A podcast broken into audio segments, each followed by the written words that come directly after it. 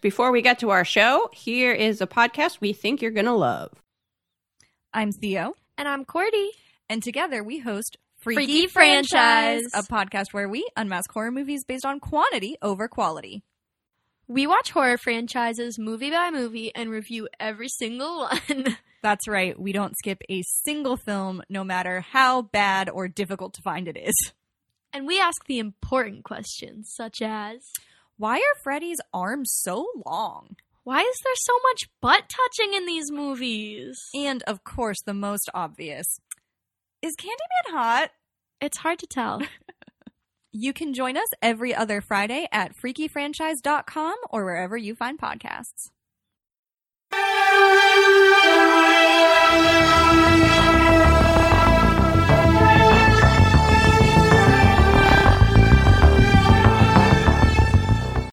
Hello, friends and enemies. It's time for Perhaps It's You, your favorite unofficial Unsolved Mysteries rewatch podcast. Podcast? Podcast. My name is Liz. My name is Samantha. Should we be telling people this is their favorite unofficial? There's isn't there like sixty unofficial Unsolved Mysteries rewatch podcasts? Surely we're not people's favorite. Uh, yeah, that's probably not true. I just find hubris really funny. So I, I don't actually think that we are people's favorite, but I find saying that hilarious. You know what? If we put that out into the universe, then maybe it'll come true. That's yeah. the secret. I don't, you know, it's not a category on iTunes, Unsolved Mysteries, so we don't know how we rank, but. That would be hilarious if that was its own. It was like comedy, finance, wellness, you know, whatever. Which I think they only recently added true crime as its own category. And then all of a sudden it's just like unsolved mysteries. At this oh. point, I feel like it should be, but I mean, we're not Apple, so we don't make the rules.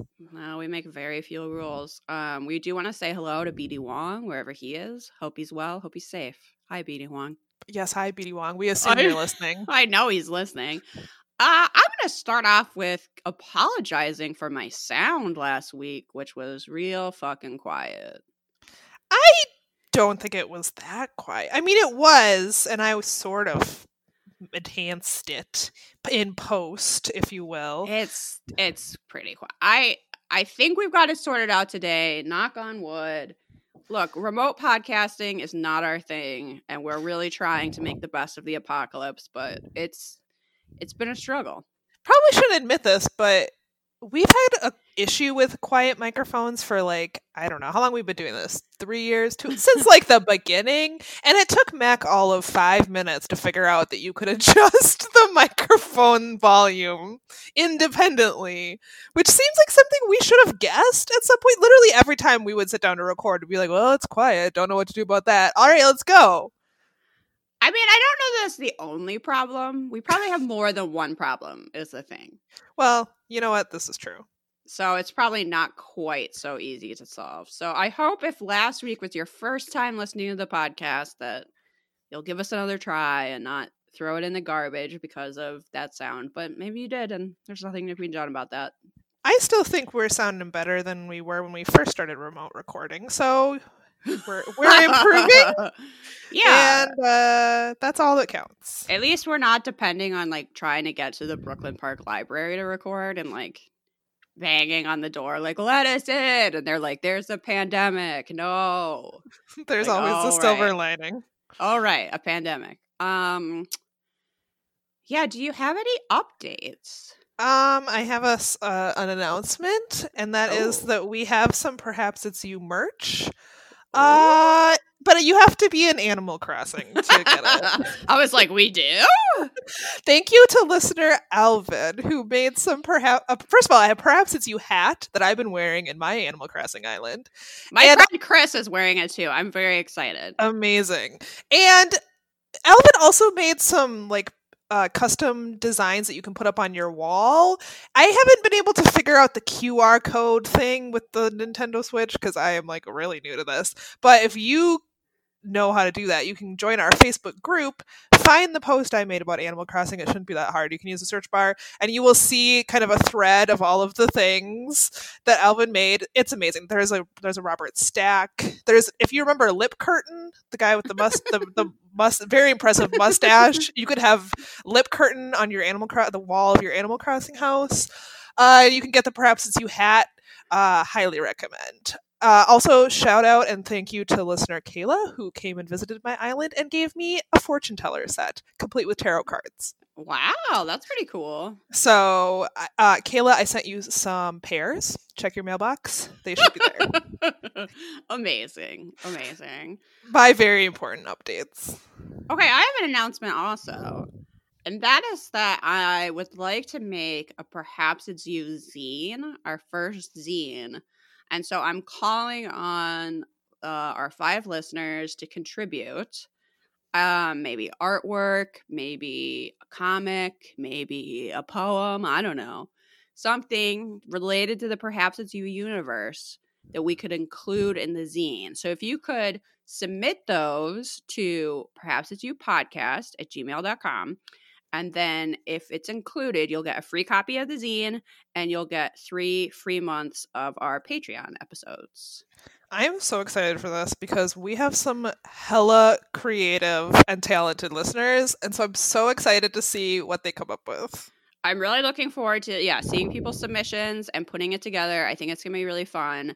And then um we will probably sell that on our website and then also give that out to our top tier patrons as well. Is my my current thinking. Don't and I would say if you that. have any questions, feel free to reach out via email too. Oh yeah, yeah. Um, and yeah, that's yeah. gonna be really fun. How is the Beanie Baby zine coming? so me and friend of the pod Rochelle are currently working on a zine. We're currently collecting poems for a zine on Beanie Babies. So if you want to get in on that too, I mean, you could send that over as well. They're they're poems from the perspective of Beanie Babies, and the ones that we've gotten so far from our friends are so good. Like really have exceeded my expectations. I you know, since we're all like stuck at home doing indoor activities, I asked Rochelle, like, oh, would you like to make a zine together? Like, that would be fun. And she's super into history. She's super into Sherlock Holmes. She's into true crime. So I thought maybe we would make like a little like factoid zine or something, which the great thing about zines is they can be literally anything. And she was like, no, poems about beanie babies. This was Rochelle's idea. For yes. some reason, I associated this with you immediately. That's because uh, it makes no sense and is goofy as hell. And I like, I was like, "Yeah, do you want to do like, yeah, like crime facts or you know something like that?" And she was like, "No, poems about Beanie Babies." And I, it just blew my mind. And I was like, "Yeah, you're right."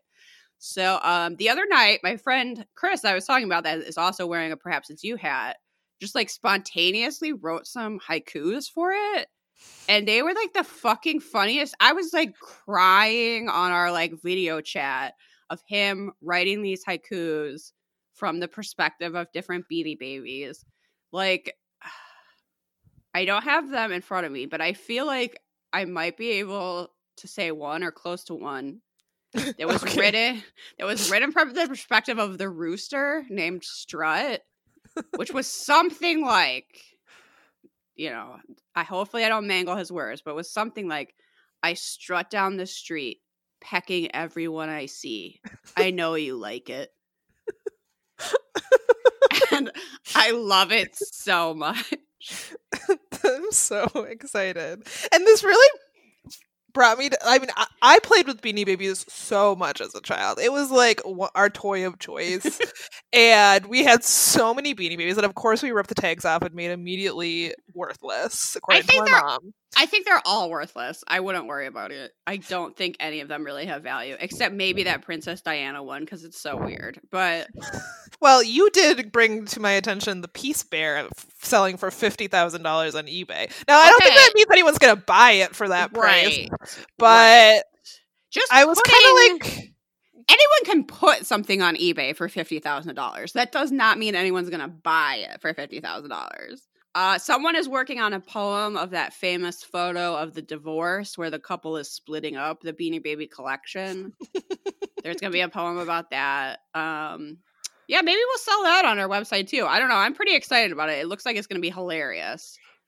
That's really exciting. I'll have more details as they come to fruition. Great. I know everybody is wondering about the weather here, and it's a motherfucking blizzard. That's what it is. Yeah, what the fuck? Is it our is it okay, so I feel like we've had this podcast for like 3 years and every single year of this podcast there has been an April blizzard, which makes me think this is our fault. I just thought that's what Minnesota was like. Is that not true? Is there not always an April blizzard? No. Because it seems like there is. Because it's happened most of the time I've lived here. I'm sure I could look this up on the internet, but I feel like prior to the one we had 3 years ago there hadn't been there maybe there had been snow in April, but not a blizzard. Like not so much snow, like plowable or you know whatever. We're gonna get like six inches today. Like what the fuck? Uh, it sucks, and it sucks especially because well, a lot of us don't have to like commute in it tomorrow. Thank goodness. Being outside, I feel like has been like the only thing that we've had to look forward to. Like, oh, at least I can take my dogs for a walk or whatever go outside and pull weeds or shit in my garden. But now all I have is fucking yeah, we have this, snow. I mean, I think it makes more. It makes feeling inside. Uh, ugh, can't talk. It makes staying inside feel more appropriate. Where it's like, yeah, I'm staying inside. There's a blizzard, but also Mac's gonna go shovel the sidewalk and not me. So it's easy for me to say that. Yeah, the dogs were not happy when I just opened the door for them, and they looked at me like, "Where's the door to yesterday when it was 65 degrees?" we don't want to go out in this. And it's like, don't blame you. Looks terrible. I pee in a toilet. So I'm a civilized being. Okay, should we end the waffle and get into the meat of Unsolved Mysteries? Seems like we should. Last week, I said that this was season five, episode five, and I was just wrong. It was season five, episode four. I literally thought we were covering episode five right up until the second I published the completed episode on our website, at which I was like, wait, where was the last episode? Because what I normally do is I copy the previous one and I just use that as my template. And I was like, wait, where is episode four? The last one I see is episode three. Wasn't this episode five? Yeah. But you know what? Time is meaningless at this point, and it's all a scam. It doesn't matter. it is what it is. So today we are talking about season five, episode five. Oh, yes, we are. Okay, dear listeners, I'm going to start us off today. I go first, and we are talking about. No, wait, that's the wrong one. That's the one when I thought it was season episode five. The actual season five, episode five, we're starting with a missing person. So this is the case of Patricia Carlton, who going all the way back to January 14th of 1971. Um, but we start the case in spring of 1967 when her sister Mary Urich went to visit her, and she had, as Unsolved Mysteries would like to, you to think, a premonition of dread. She had a bad feeling she went over to her sister's house, and when she arrived, so she found that her two children unattended. Uh, her son was like playing on the porch and the door was wide open, and her daughter was like in the kitchen, just like playing in the sink, having a field day, as uh, Mary Urich said, and my mother would say. Uh, and so she asked the children, children, which is also like the most wholesome thing to find children, unattended children doing. They were just like playing, having a good time. And she was like, Children, where's your mom? And they were like, Oh, she's asleep. And she was like, Huh, that's weird. And she found her sister, Patricia, passed out on her bed. Um, she was rushed to the emergency room and they determined that she had an aneurysm that was blocking blood flow to Pat's brain. So they ended up doing a risky surgery. I mean, particularly since this was in 67, um, that required like clamping off an artery in her neck in order to do the brain surgery. The surgery was successful, but it did have some complications, meaning that her memory ended up being permanently affected by the surgery. Um, when she awoke, she had no idea who she was. She didn't recognize her children. She didn't remember how to do simple tasks, like whatever um she had to be taught how to do everything again and because her husband was a total loser he divorced her and took custody of the children Yeah, because fuck that guy. Oh yeah, that's terrible. But it was the par- uh, unsolved mystery said it was too much for him, so he bailed, and she had to like recover and rebuild her life all on her own. Um, in November of '68, a woman was hired to care for Pat called Marianne, and was she was told that Pat had wandered off. Six weeks later, she was picked up in, for vagrancy in Alabama, where she had lived where she was younger. So her sister comes to get her, and she's like, "Do you remember me?" she was like, "Yes, I remember you, but I don't remember how I got here." You know, whatever. So she takes her back home. Was that in the episode that part about her having lived in Alabama before? Yeah, Or they mentioned that- it very briefly. I feel like I missed that. I feel like Unsolved Mysteries this whole time was making it seem like she was just going to random places. no, her and her sister had lived there when they were children, Okay. and so I think that you know some of some her long term memory was still intact. Right. That at some point in her wandering off, she remembered living in Alabama, but she didn't remember her current home in Texas. So she was trying to, you know, go home and find her loved ones. She just didn't have all of the information available to her. Um, after that, she meets her boyfriend Troy, which there's this really cute reenactment that she's like outside. She's got her okay. Also, all the hair in this segment is high, so high, so close to God. You will not believe it. Pat's sister's hair is startlingly huge. When she's talking to you in like Unsolved Mysteries present day, when she's telling her story, her hair is so goddamn high that it goes out of the shot. Like you can't see the top of her hair because it just it, it could be like Marge Simpson. It could just keep going and going and going. We don't know because it's gone. but anyway, she's sitting outside with like I don't know if it's technically a beehive or what, but she's got like the up 60s beauty queen hair. She's sitting outside, maybe drinking an iced tea or whatever. And someone says, like, oh, I want to introduce you to, Tr- to Troy. And apparently they was just like, he, he described it as this magnetism that they were just like instantly drawn to each other. And he didn't at first know that she was having these memory problems. But when he found out, he said that that didn't make him care for her less. It actually, in a way, made him care for her more because he was so concerned about her. Um, so they dated for several months and then married on January 3rd, 1969.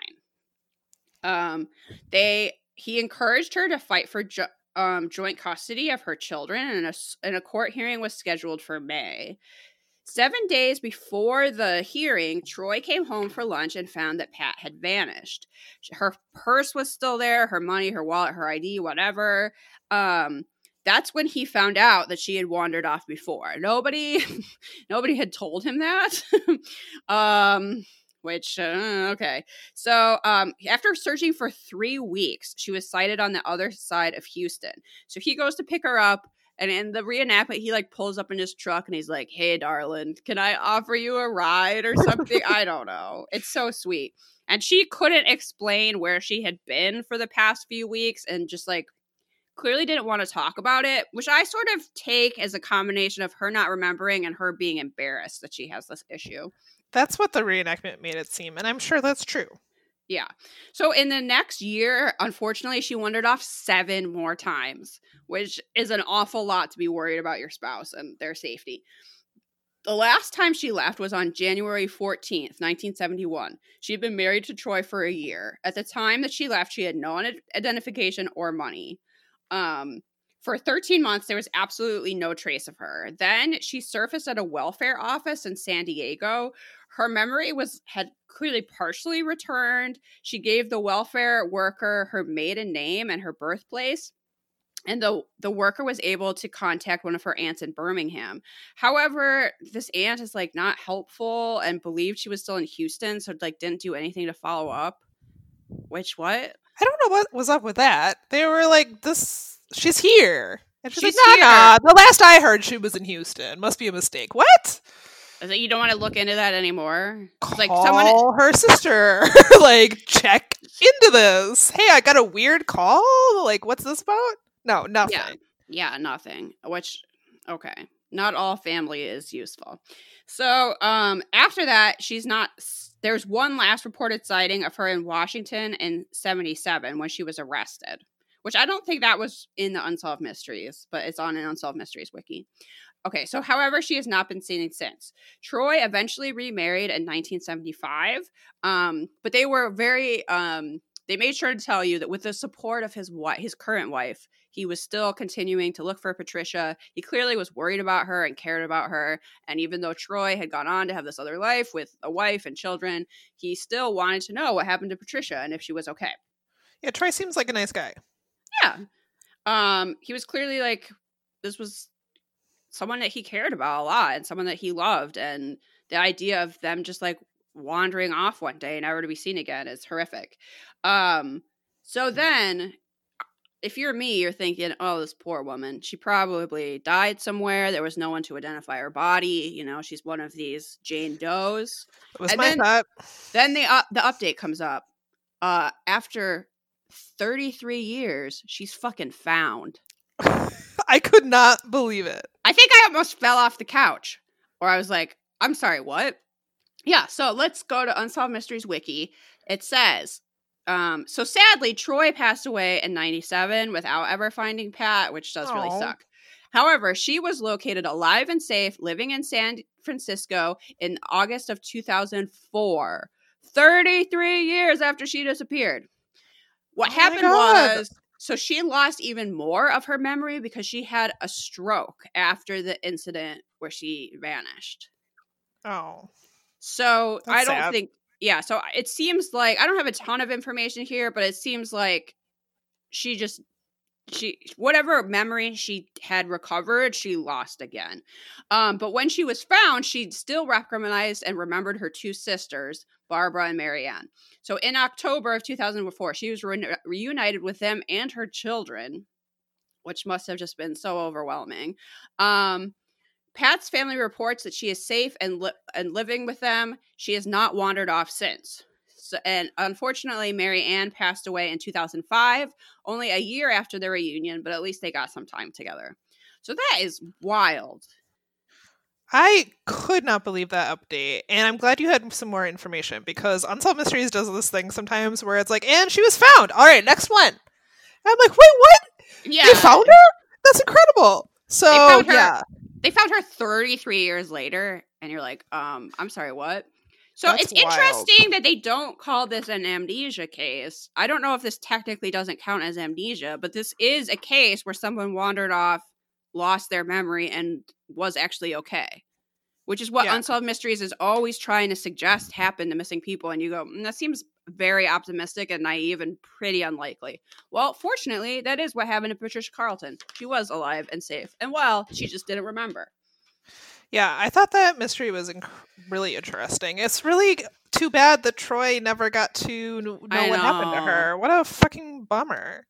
I know. I, it clearly was really important to him, and yeah, he seemed like a good guy, and he um kept her children. He he.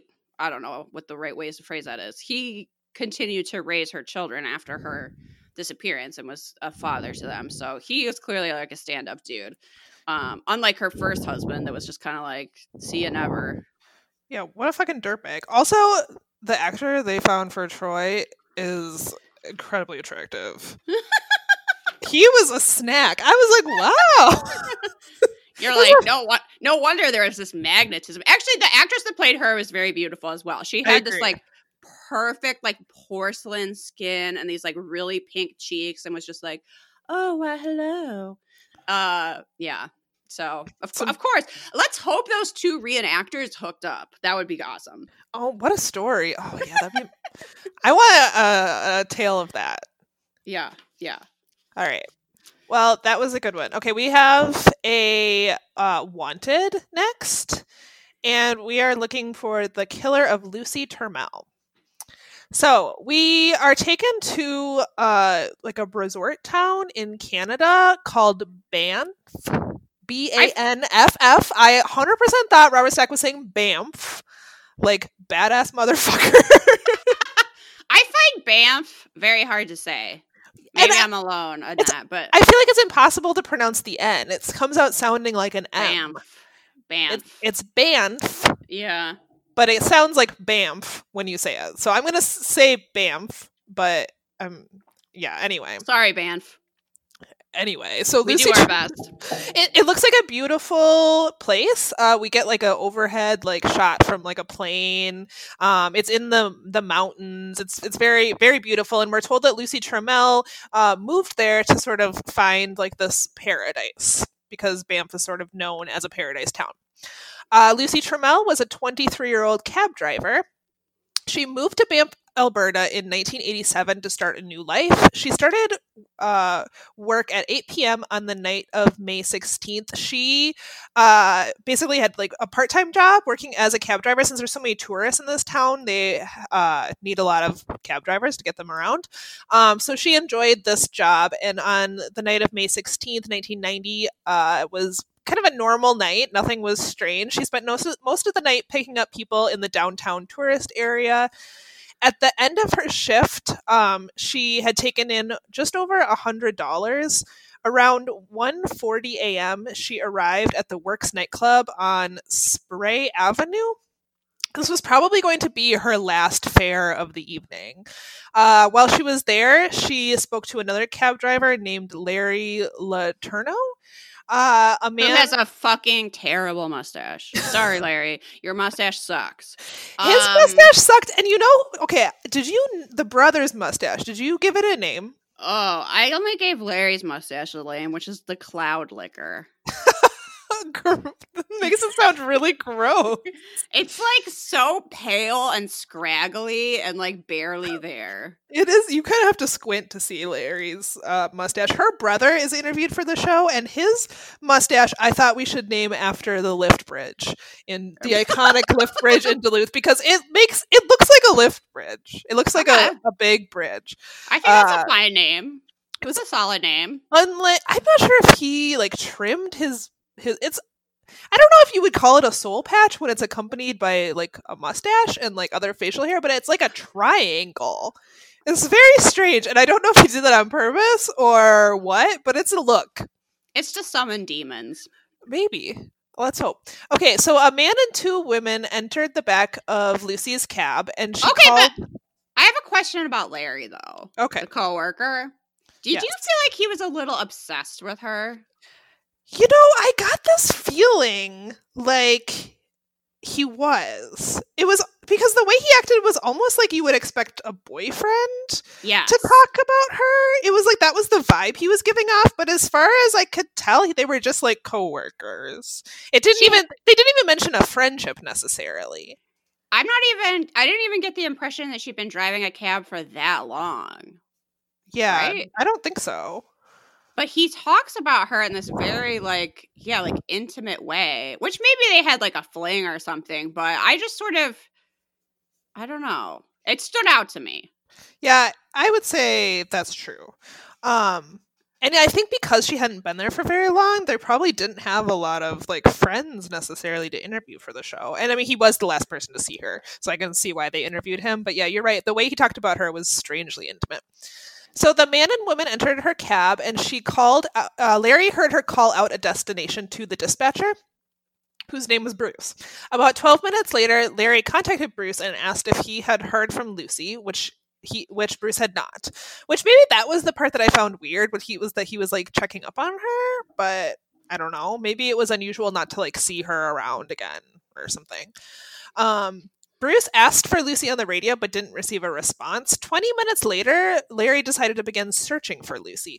He passed by her last known destination as well as her house uh, which was less than a and but then less than a block away he spotted her cab however there was a man driving the cab he followed the cab and he also called the dispatch who because he was like well maybe the dispatcher was driving her cab for some reason and the guy was like no it's clearly been stolen and he then he decides to like pursue the stolen cab then they have This like a, a car chase down like main street Yeah. He's like, but then again, okay, it's nice that he checks up on her, right? But not that much time has passed. We're talking about like 15, 20 minutes. And he's like, is Lucy okay? Is Lucy okay? and then he goes looking for her cab, which it just seems like a lot to me. It does seem like a lot. I mean, in hindsight, I mean, we have the benefit of knowing that like something did happen to Lucy, but I feel like if this this might be unusual and creepy behavior if this if Right. what happened to Lucy didn't happen. It's kind of like maybe this was her last fare. Maybe she just went home. I see this all the time on like TV shows that have an ensemble cast. Like if one character is gone for like fucking 15 minutes, everybody's like, is something wrong? What happened to to to Joseph? And you're like, it's been 15 minutes. Like calm down. Like in real life, you don't see people for periods of time and you don't start to like panic about them. Also, it's two in the morning at this point. Like this yeah, was probably she have just her, gone home? her last fare. She probably just went home and maybe didn't feel the need to like tell Larry that she was going home. I don't But know. anyway, he was right, so I probably shouldn't question it. But it did seem odd. He was right, and then he proceeded to have this like car chase at 80 miles per hour down the streets of Banff, uh, which the reenactment makes seem pretty intense. It's probably Uh, the most exciting thing that's ever happened in Banff. Uh, pretty sure it was. Uh, he finally cornered the cab on a dead end street, but the unidentified man uh, jumped out and ran into the woods. Tragically, at about the same time, Lucy's body was found in the middle of a road a few miles away where her cab had been abandoned. Uh, this is not something to. This is not the time to make a joke, but she was found on Squirrel Street, which for some reason I find like the funniest name for a street. It's cute. It's a cute street name. It is a cute. I kind of want to live on Squirrel Street. Anyway, Why not? poor Lucy, she was stabbed to death and dumped in the middle of, of the street.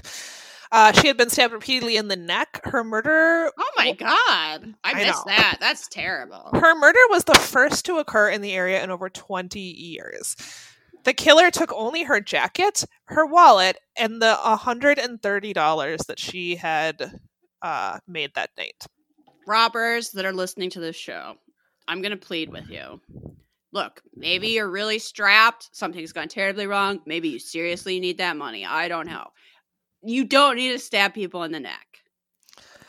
I'm very not- sure she would have given that money. She didn't need to die.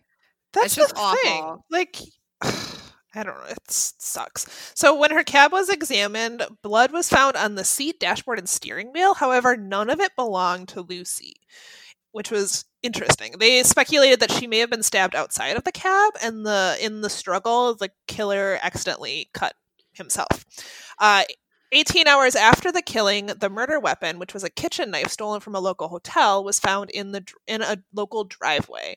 This led police to believe that the killer was from out of town. Uh, not sure why. Because he, he didn't have his own knife at home, I guess. I he had to guess. steal a knife. Something you see on forensic files a lot that the blood in the cab kind of makes me think of is that um from stabbing so- this is gross but from stabbing someone your hand and the knife gets covered with blood and what can happen a lot is that someone's hand slips off the handle and onto the blade of the knife Oh, that because is- because the blood is slippery, right? And Yeah. that then they then they end up cut, and then their blood is also in the like blood evidence, right? Like not just the victim. So I kind of wonder if in stabbing her, that's how he injured himself and got his blood in the cab. that makes a lot of sense because in real like real life is not a movie, right? Like in Yeah, real life you get covered in blood and it's slippery and you fall and you slip your hand like that. right? Yeah. But of course uh, you would never think about that normally cuz yeah, what do you picture when you picture a stabbing? Probably from a movie. Yeah, Freddy Krueger like stabs a bunch of people and then rub, runs off to stab a bunch more people. But in real life, like stabbing people is just yeah, I don't know, It's kind of hard. more treacherous than that. So Lucy's killer had never been found, and this is why uh, her death was featured on Unsolved Mysteries. They're trying to find this person. Um, so the unknown man was Caucasian. Um, he was probably in his mid twenties. Uh, police were also looking for the three people who were uh, Lucy's last fare. They were believed to have been dropped off in front of a large apartment, apartment complex. So this case is solved. In November of 1992, Ryan Jason Love was arrested and charged with Lucy's murder. So I'm reading this off of the Unsolved Mysteries wiki. Uh, he became a suspect after one of his roommates told police that the murder weapon was a knife that had belonged to Love. So actually, it wasn't stolen Mm. from a local restaurant. Weird. That's very strange. In fact, he had previously worked at the Banff Springs Hotel. So maybe it, it Oh. was his, but it was also stolen. I don't know. He stole it, but he stole it years ago. You know what? That makes sense. That makes a lot of sense. Police collected DNA samples from all known suspects except for Love, who refused their request. So Hmm. two officers went undercover, posed as criminals, and befriended Love. They were able to get hairs from him. I don't know why that strikes me as so funny. That these these two poli- Canadian police officers, who, judging by the interviews with uh, that are in the segment, are like the sweetest, nicest people. I don't know. Like they seemed so genuinely upset that Lucy was murdered, and this was the first murder in their town in 20 years. They seemed like moved to tears by this. The idea that they could like, I don't know, put on some fucking bandanas and leather jackets and just be like, "Hey, we like crimes." That's what's so funny to me the way this is written is they just they posed as criminals. How do they do that? They just walk up to him like, "Hey, fellow criminal." Yeah, they just they just went to pool halls and chewed a lot of gum. They would spit on the sidewalk and not even care. They were total litter bugs. So somehow they in this friendship they were able to get a hold of some of his hair and DNA ta- I'm picturing them like sneaking up behind him and just like plucking yeah. DNA taken from the hair was matched to the blood found in Lucy's cab. Love was 18 at the time of the murder and reportedly killed her because he wanted to impress his relatives with money at a family reunion. Wow, that's the saddest thing I've ever heard. I actually read another article because he was so he basically he was convicted in 1994 uh, of second degree murder and sentenced to life in prison with parole after 20 years. So he has since been paroled, and I read an article um, from the time that he was paroled, and it sounded like he was like drugs were a factor in some way, and so I don't. I'm I, sure. I do not.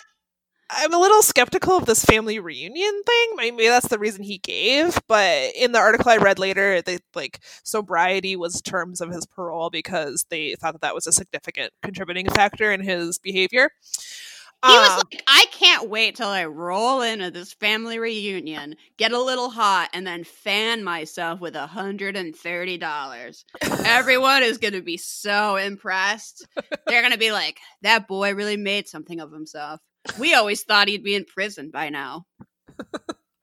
I'm sure that's exactly how he pictured it going down. So, like I said, in September of 2011, after 19 years in prison, he was released on parole.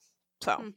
poor Lucy. That really Uh. sucks. It seems like, you know, she moved to this small town hoping to have a new start, and this town that was known to be sort of a paradise, and instead, she was fucking murdered over a hundred dollars. She was, yeah. I'm sure it was like, well, I'm not moving somewhere dangerous. I'm moving to Banff, and then that happened. Sucks. Poor yeah, that's awful. Okay, I'm going to tell the story of a very interesting lost love now. Uh, this is a really good segment. I, I- totally agree. So this is the case of Georgia Boyd, and it goes back to 1977. Uh, the segment starts in though in July of 76, where we see a 21 year old Georgia Boyd meet Daryl, not Gerald, Daryl, Ta- not Tracy, Tacy. I will definitely say his name wrong several times. Daryl Tacy. They met at the fair in Richmond County, Georgia. So we see uh, Daryl and one of his service buddies. They're just like at the fair, you know, have a good time. And according to the reenactment, they meet Georgia over by the carousel where she's wearing like a halter crop top and um, bell bottoms and just looking like so 70s gorgeous. And he said he was really attracted to her dark hair and her mysterious dark oh, eyes. She was a woman of mystery. Yeah. Robert Stack described her. Which I didn't realize that being brunette made you a woman of mystery, but I fully embrace it. Okay, first question, probably of many. Do you think so? They met in Georgia. She called herself Georgia. Spoiler: We will learn that is not her real name. Do you think she met these dudes and was like, "Uh, my name is uh Georgia"? She like literally looked up at a sign that was like Richmond County, Georgia, and she was like, "Hi, I'm Georgia. because I'm a I'm a woman of mystery. She also claimed to be from of from the Cherokee Nation. She did, she we- sure did. She But- claims that her well, she at least claimed her father was Cherokee. Maybe she was smart enough to not claim her herself was Cherokee, but that she had grown up on a reservation in North Carolina, which I think was supposed to add to the the mysterious nature because part of being racist is making people exotic. And I believe that word is used at some point. Oh, Robert Stack calls her exotic for sure. Yeah, gross. Okay. So on the night they met, he learned that she was a go go dancer at a bar in Augusta. And the reenactments of this go go bar, I could not love more. It is literally the woman who's playing Georgia, yeah, like in a crop top and booty shorts, just like barely dancing, just like kind of like sh- moving her hips slightly to side to side with her arms raised. This is Which- how I would dance if I danced, which I don't. I would just like kind of Exactly. awkwardly shimmy around. Ah, Am I sexy now? Like, give me money. I'm a go go dancer. so he started spending all of his free time at the bar watching her dance. Sure, of course. Uh, he learned that she had two daughters, Sally and Angel, from her first marriage, which lived with an old woman named Granny, who was not actually related to her. We do not learn more about that, and I'm very sad about it. who was Granny? Who was Granny? What was her deal? She seemed great. I don't know. We see an old woman in like a house coat taking care of her kids for free. I'm not sure. Within two weeks, Georgia and her daughters moved into Daryl's house. Daryl noticed. Daryl, you know, he's he's pretty sharp. He noticed that Georgia was acting somewhat paranoid. Clues? Despite, Oh, sh- despite noticing something is off, Daryl asks surprisingly few questions. Daryl is chill and much more accepting than I might be of someone that I have known for two weeks and let move into my house. Uh, he doesn't see really the need to ask Georgia why she always keeps the cu- curtains completely closed and why she won't pick up the phone unless he calls with like a prearranged series of rings so that she knows that it's him. But she eventually admitted that she was worried that her ex husband would come back and try to kidnap the children, which seemed to be explanation enough. On several occasions, Georgia was harassed and even stalked by unknown individuals. One night, when Daryl went to pick her up from the bar, he found her talking to two well dressed men. And there's like guys that, like, I don't know, they look like they work for the government, at least according to the reaction. They're wearing like hideous dark suits that don't Listen, fit right and the men in black. Right? Yeah. I feel like that's how we have to describe. Like our our listeners know, Men in Black. Yeah. And when he was like, "Hey, you know, what are those guys that clearly aren't here for a titty bar? Uh, what are they doing?" She was like, "Oh, don't worry about it. They're nobody." And Daryl's real cool, so he was just like, "All right, man." Sounds good. Daryl again asks no follow up questions. Uh, a few weeks later, three members of a motorcycle gang called the Devil's Pers- Disciples showed up at a club and were harassing Georgia. Is that what we should have called our listeners instead of mystery solvers? Yes. Oh my God. Yes. The If we, devil's disciples. if we ever create another Patreon tier, it'll be the Devil's Disciples. Yes. Um, so they were at the club harassing her, and when Daryl asked, "Hey, what's happening here?" she was like, "Okay, look, I used to run with the Devil's Disciples in Atlanta. They want me back, but I told them I refuse to go." and so- again, what does Daryl do?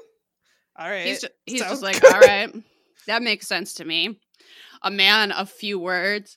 Uh, so he, you know, being the good the good boyfriend, goes to pick her up from work, and the bike gang guys are in a van and they like chase them through the streets while Georgia's like yelling like ah they're right on our tail. And he's like I know it hun. We're gonna get out of this. This reenactment is kind of funny because the whole time she's like, they're right there. And you could tell reenactor Gerald is like, yeah, I can see them.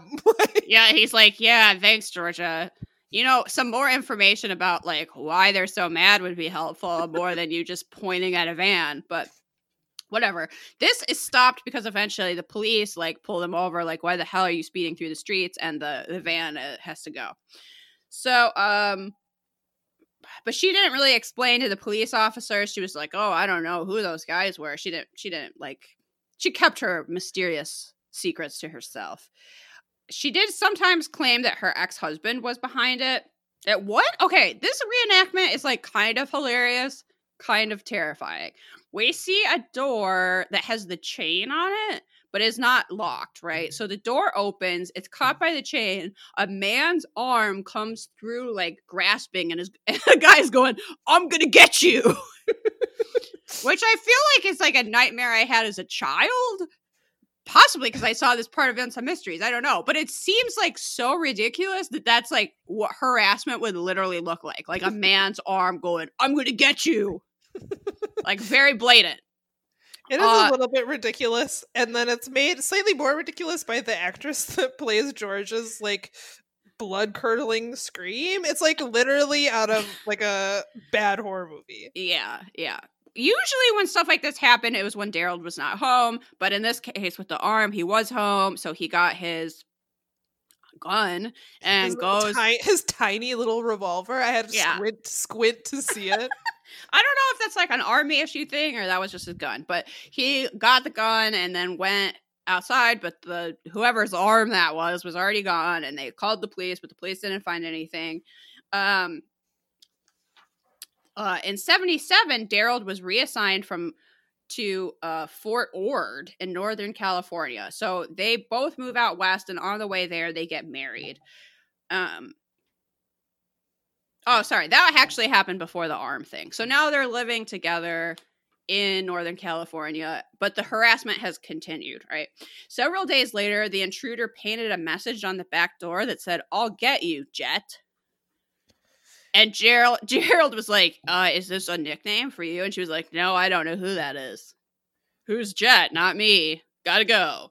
The way Robert Stack describes it was he assumed that was one of her nicknames from Yeah. when she ran with the devil's disciples. Did he doesn't seem to be true, but he assumed so. this man is married to this woman at this point and knows almost nothing about her past. He was he don't was like understand. She told me she'd tell me later. And that seemed to literally be good enough for him. Like she said she'd fill me in on the details later. We just hadn't gotten to that part.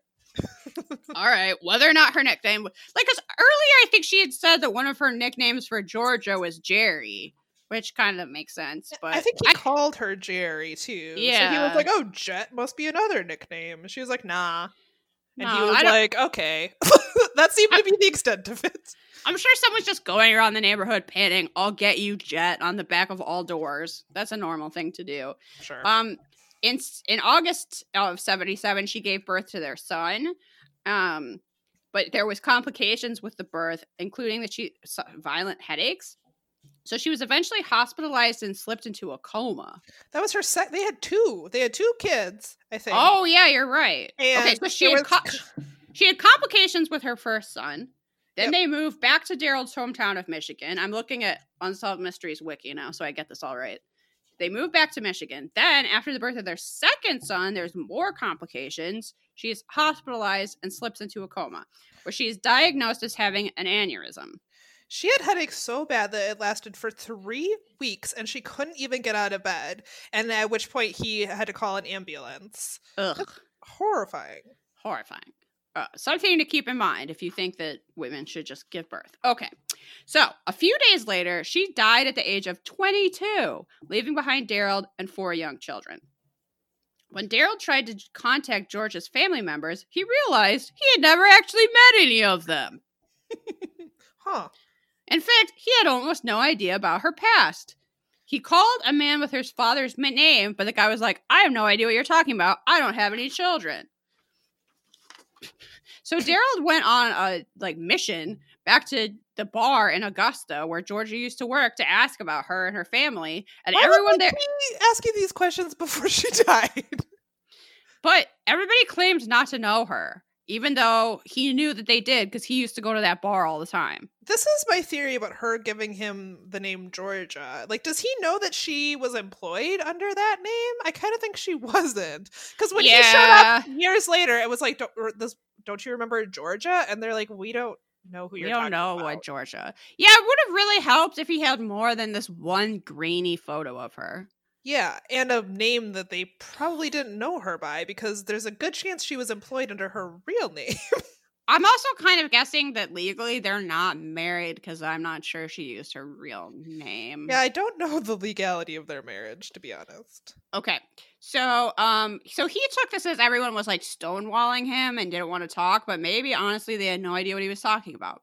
So he contacted a local TV station, and this is this made no sense to me to air a picture of Georgia for 24 hours. So they, they do that with missing persons. They will air someone's photo like every hour for like 24 hours, but that's wasn't the case here. And it seems like they were kind of like, yeah, yeah, yeah.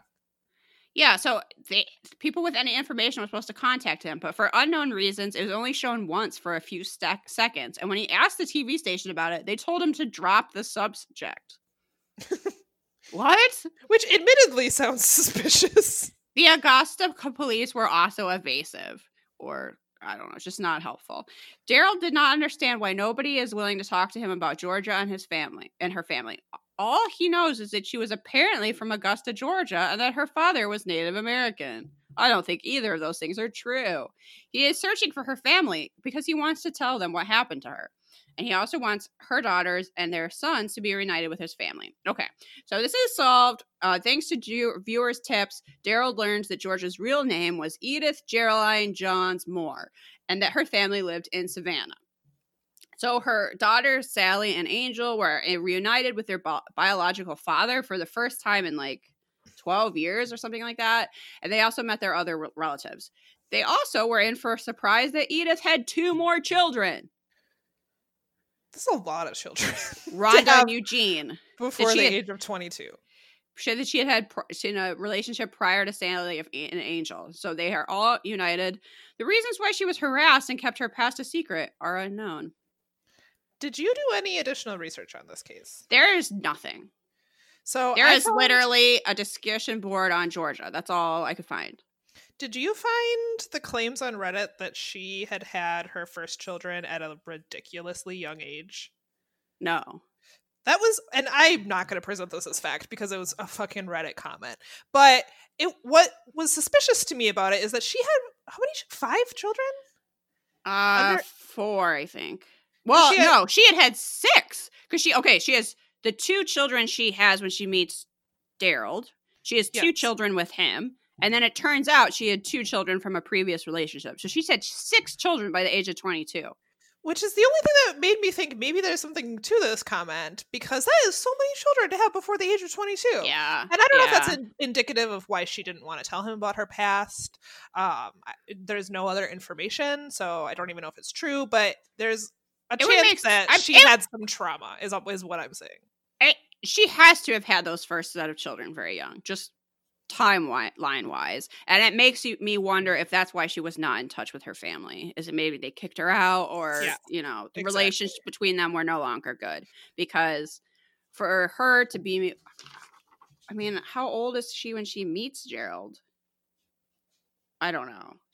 Probably 19, 20 yeah 19 19 or 20? yeah I and she has two young. children and so to go back further than that and have another two children she's definitely having them as a teenager possibly a very young teenager Yeah. so yeah I, yeah i'm guessing who knows this thing with like the biker gang that's really weird The whole story is Uh, kind of wild, honestly. she was a woman of mystery Yeah. not because she was brunette but just because she life. had she she uh was willing to marry a man and tell him literally nothing about herself That's a mystery. Why he asked very few questions is another mystery. But you know what? He seemed fine with it.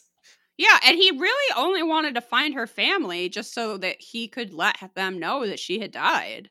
Honestly, like we make fun of this Daryl guy, but he seemed like a nice guy too. He raised her He children. did. No, he really did. And he was like, Look, I don't care what she did in her past. I just want to know who she was. And I want to tell her family that she's dead. Because as far as I can tell, no one fucking knows.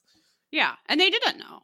So, And they And- wouldn't have ever known if he hadn't um, tracked them down with Unsolved Mysteries. That would have been an unknown for them. I don't know Yeah. if they were looking for her or not. That's not clear. But at least they know the truth, and her children could be reunited with their siblings, and maybe Yeah. that's some family that they need. It's a it's a good segment. All Okay. right, we got lo- one last one.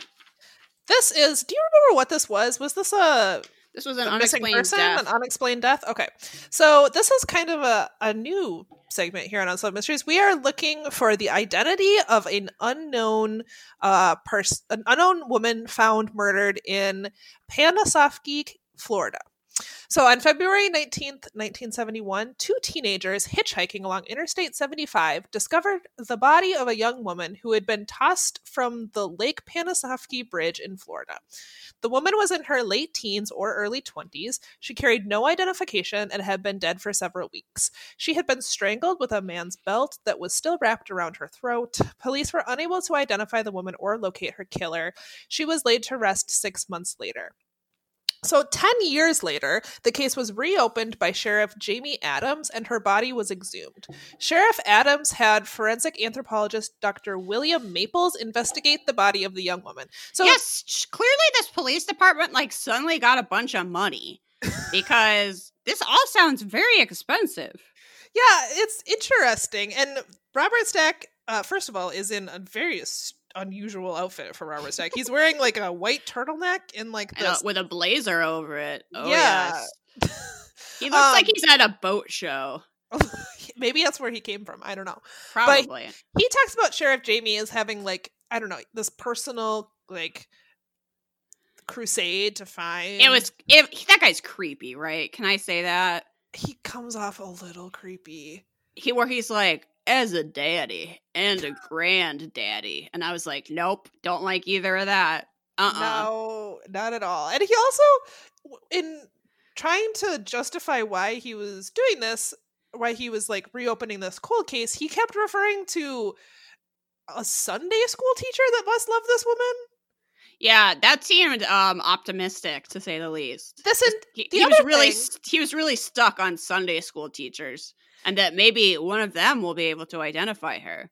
What I think like- compounds the creepiness to this is that the way he talks about this woman who died, and she was a woman, she was in her 20s, it makes her sound like I actually had to like almost rewatch the segment and He's talking like, about it like she's six years old. was this a child? No, this was yeah, a grown ass woman who we'll find out Yeah. later had had a child of her own. This is not a baby, but this man talks about her as a, he's like, there must be a Sunday school teacher out there that's looking for this lady, or this girl. what? She's Yeah, an adult.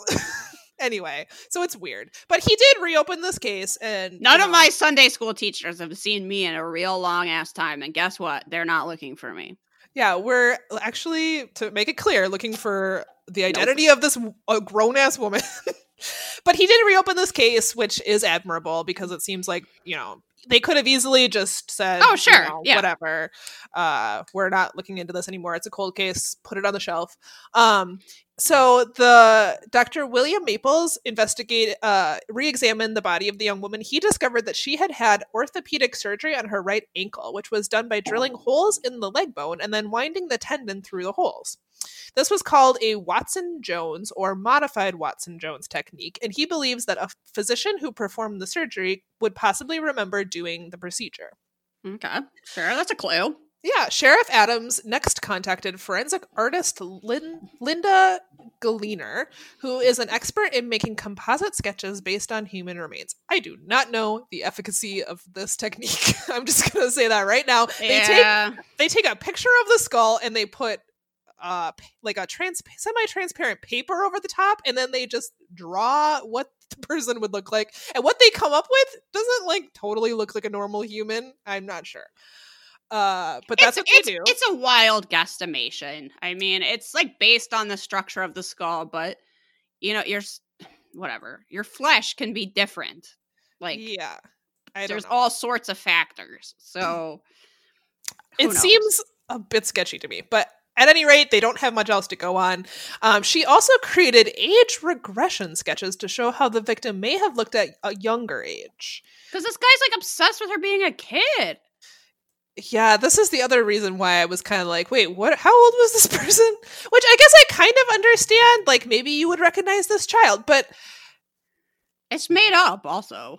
wouldn't it be more likely to have someone recognize her like closer to the age when she had died? Like, At the As- very like, I don't remember that well what kids look like. If like like I don't really yeah remember what like my niece and nephew look like. They're older now, right? I, re- I know what they look like now. I don't necessarily remember what they look like as as six year olds. yeah, I guess the idea was maybe people hadn't seen her for a while before she died.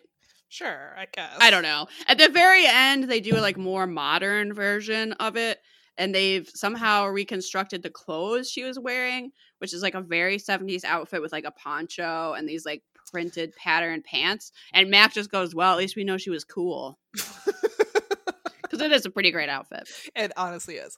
So, um, they estimated her age at about 20 years old. She had great amounts of surgery done to her legs and extensive dental work, including crowns, caps, and fillings. She had also given birth to at least one child. So, again, we're talking about an adult. Police suspect that the woman may have been, um, may have left family behind who may uh, remember who she was. Uh, so, let me see where was I? So I'm reading off the Unsolved Mysteries wiki. Unfortunately, her identity was never discovered. That's a Um, bummer. In 2012, a new analysis of the victim's isotopes unveiled her that her origins were probably from Greece. Uh, in the fall of 2012, her case was featured on a Greek missing persons show. One viewer called in and ide- identified the victim as a friend of hers, whose name was Cons- Constantina, uh, who had a brother serving in the Navy near Liv- Livrio. She said that that both her and Constantina went to school in K- Kifisia, which is a suburb of Athens, and were taught home economics. Uh, okay. Okay. The caller, uh, Constantina, and several other girls were part of a program for that school that sent them to either the United States or Australia with a two year contract for work. The caller said that she had lost contact with Constantina when they were both sent to separate countries the caller to Australia and Constantina to the United States in 1970. When the Greek show was updated, another viewer called in claiming that the two girls went to the United States with Constantina and that their whereabouts were also unknown. However, a daughter of one of the girls allegedly with Constantina saw the updated show and called to say that her mother was actually alive and well and was actually sent to Australia, not the United States. So it's really not clear if this is if there's Huh. anything to this. Um, there is a picture on Unsolved Mysteries wiki of Constantina. Uh like the actual woman Yeah, yeah. they're claiming was the identity of oh, by the way, they called this uh this Jane Doe Little Miss Panasoffkee, which I think is, and I'm pretty sure that Sheriff Jamie Adams is the one that came up with that name. Yes, and it's patronizing and weird. So uh they they I like don't even want to say it because it kind of squeaks me out. But yeah, they called her Little Miss Panasoffkee. So uh the updated picture of her does sort of resemble Constantina, but also kind of doesn't. I don't know. There's basically no uh relatives of Constantina have been able to be located, so they can't do uh DNA testing. So pro- it's it's Huh, what happened to Constantina? so we don't actually hear from any relatives of Constantina. We just hear from a woman who was her f- allegedly her friend in school, Yeah.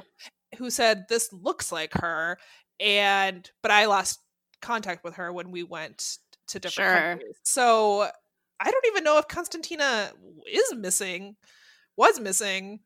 I have, right. I have no idea. That's But interesting, though. uh yeah anyway she hasn't been identified but you know what uh baby with you know there's the family gene- genealogy stuff that sort of become popular Sure. Yeah, yeah. maybe this is an instance where she will be identified at some point Well, hopefully we get an update on that. Yeah I, I so. did really like the reenactment of the two very 70s dudes who found the body. One who has this- his shirt unbuttoned, like basically to the waist, and the other one is wearing this very thick cloth headband that's made from the same fabric of his shirt, which is kind of this celestial pattern. I, oh, it's beautiful. that's, that's a look all right I- well sorry go ahead Oh, I was gonna say I didn't have any mustaches from that one. I had a mustache from the last segment I forgot to mention, which was reenactment. Daryl had a mustache. oh yes he Uh, sure did I called it the precise young man. Nice. Yeah, because a he was this mustache. like buff military dude with a very like little daily upkeep kind of mustache. totally. All right, should we rate this episode? I think we have to by law. Mysteriousness. You know what? Kind of mysterious. I actually agree. Yeah. This last case is mysterious. Even though we find out who Georgia is, we don't really know who Georgia is. She's still a mysterious young woman. She's, in fact, a woman of mystery. She really is. And what else did we talk about today? Lucy's killer, her murder was solved, but it was mysterious at the time. Yeah, and then we have Patricia, who was missing for 33 years and found alive. That's Uh, super mysterious. So yeah, I'm gonna give it yeah. a thumbs up. That gets a thumbs way up for me. Reenactments. I thought pretty good. Uh, the Go-Go Bar reenactments are hilarious. There's two car chase scenes in this episode. Uh, both of those reenactments were fairly well done. Uh, the arm coming through the door, hilarious. Okay, Georgia's reenactments are more funny than good, but But in a good way that makes it good. yeah, I really do like that segment, and I thought some of the other reenactments were actually well done. So thumbs up. Yeah, I agree. And I gotta give it a thumbs up for fashion too, honestly. There's great fashions in this. We get lots of 70s fashions. We get the highest hair I have ever seen in my goddamn life. Uh, we get men wearing headbands. We get crop tops. We get all kind bell bottoms galore. We got sweaters. Robert Stack is wearing a turtleneck. I think this is a menagerie of different Yeah. and I love yeah. it. I think people should really watch this episode, pick a look, and try to recreate it. Please do that. Look, you got time. Post in Yeah. our Facebook group. Yeah, make a little quarantine, just the things you got around the house. If you have to braid some um, tea towels together so you can make a cloth headband, so be it. Let's see these quarantine reenactment looks. Unsolved Mysteries cosplay. I'm yes, I'm all on board for Unsolved Mysteries cosplay. All right. So on a possible zero to five Robert Stack scale, what are you thinking? I'm thinking a four. I think I have to agree. This is I feel like we've had some duds. Last week was for sure a dud, and compared to that, this was thoroughly entertaining. I watched This it twice, is very good. enjoyed it both times. There's good mysteries in here. Uh the pacing is good. There's four stories. Um I none of it is like so spectacular that I'm gonna force someone to watch it, but all in all, very good episode. Yeah, I agree. For Four. Robert Four. Stacks. Four. Four Robert Stacks out of five Robert Stacks. All right. Do you have a recommendation this week? uh yes, I do. I'm going to recommend a little film nobody's ever heard of. Sounds Just kidding. I'm recommending Parasite.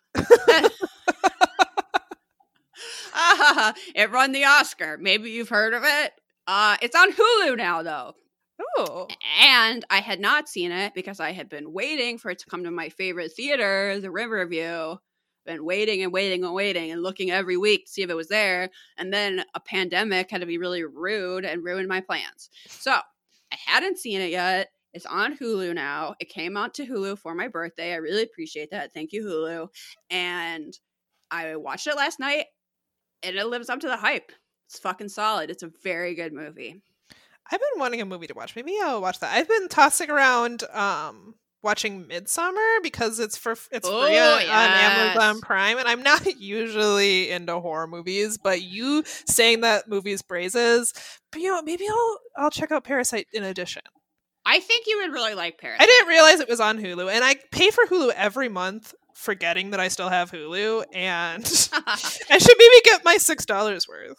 yeah, I think that will make it worth it. It's I don't want to say a ton about it. I know everybody's already heard about it, but I did think that it lived up to all the hype. It's remarkably well done. Just the pacing, every everything is so well thought out. You got great characters, great writing, all that stuff. Um, I saw the director say that when he was making it, he thought he was making a very Korean movie and was surprised that it has like such universal appeal, except that as it turns out, we all hate capitalism. and I w- and I kept thinking about that while watching the movie. Like, yes, this does this this does relate to to me and to so many other people uh, because we hate capitalism. It brings us together as a society. I love it. Yeah, it's just oh, it's really good. Uh, so if you haven't s- seen that yet, if you like me, we're waiting for it to come to some other theater or whatever. Now is your chance to get your money's worth out of Hulu. Awesome. Okay, I am recommending something that a lot of people have probably already found as well, and that is a Netflix original, like one of their limited series that came out pretty recently, and it's called How to Fix a Drug Scandal. Oh yeah, So this was recommended to me by a friend of the pod, Jaina, uh, a friend of ours, who said it was really, really good. And I honestly probably wouldn't have wouldn't have chosen this. It just didn't really appeal to me. Like when Yeah, I watched the little blurb, Same.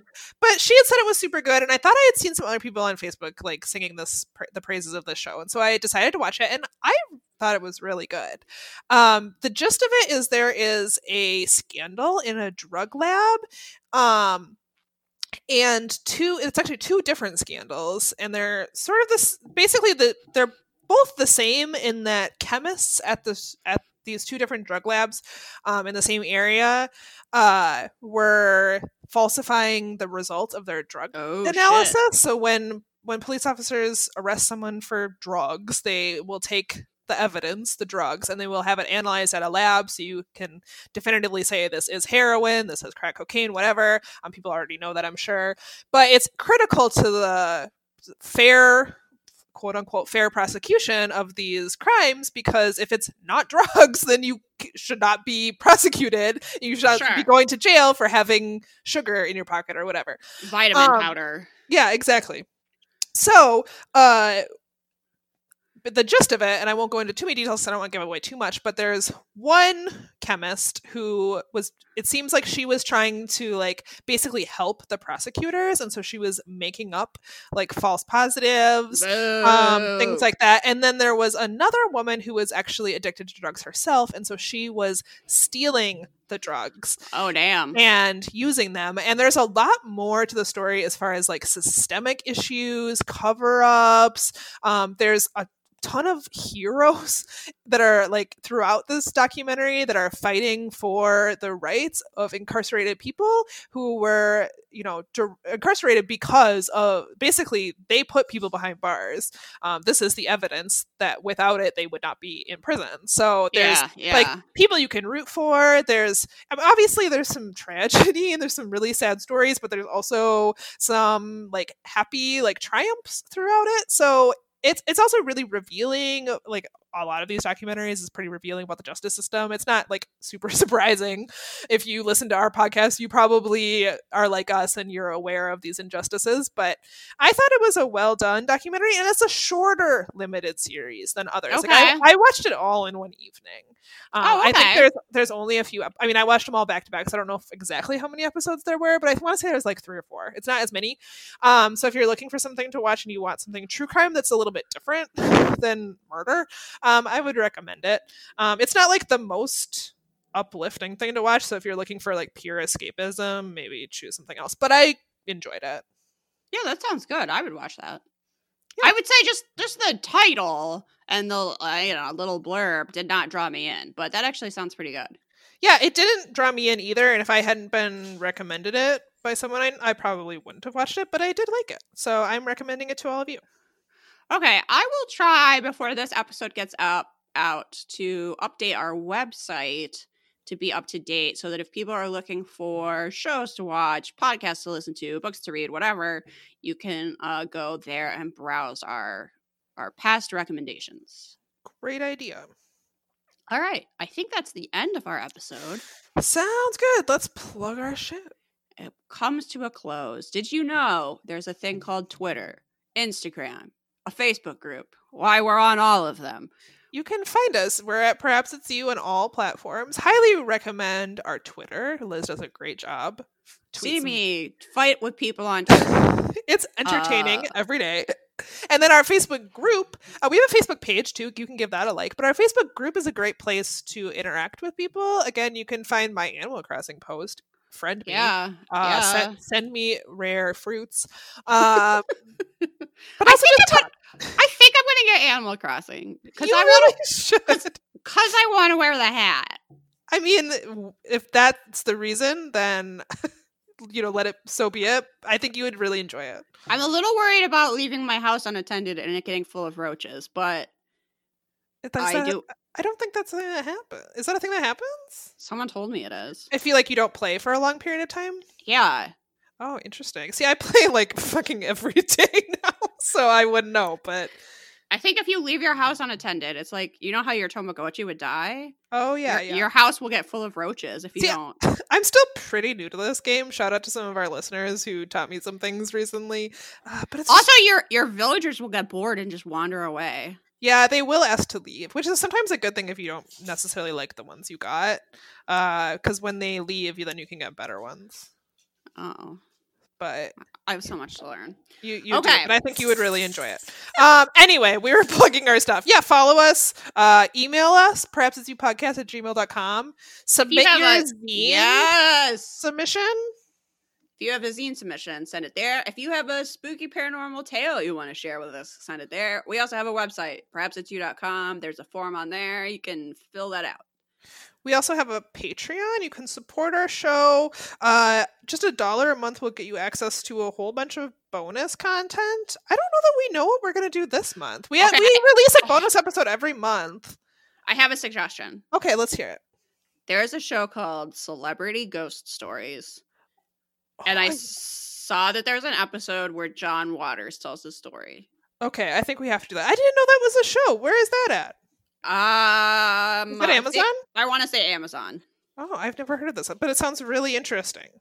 Uh, there's a best of at some point too. I mean, okay, look, celebrity is being used loosely. A lot of these people are very, very low down on the famous famous list, but maybe we could pick out a couple episodes of celebrity ghost stories to watch. I think that's a good idea. All right, yeah, check us out. Patreon.com. Search perhaps it's you. Um, is that it? Give us a five star review. You know we deserve it. Just like that rooster walking down the street knows you like to be pecked, you know that we deserve a five star review. That's the best request for reviews I've ever heard. and that's it. Okay, everyone. Stay safe. Be well. Say hi to BD Wong. Bye.